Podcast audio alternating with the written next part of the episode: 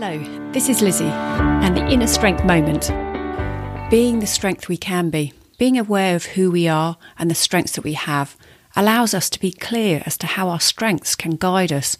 There is a balance to be had, though, to ensure that we don't allow our strengths to run away with us, so we smother and overdo what we love. Also have the strength to see the cracks in the ground, and knowing where and what the triggers for the weak points are helps us to balance things and not get to a point where there are too many cracks physically, mentally, or with the roles and tasks we have.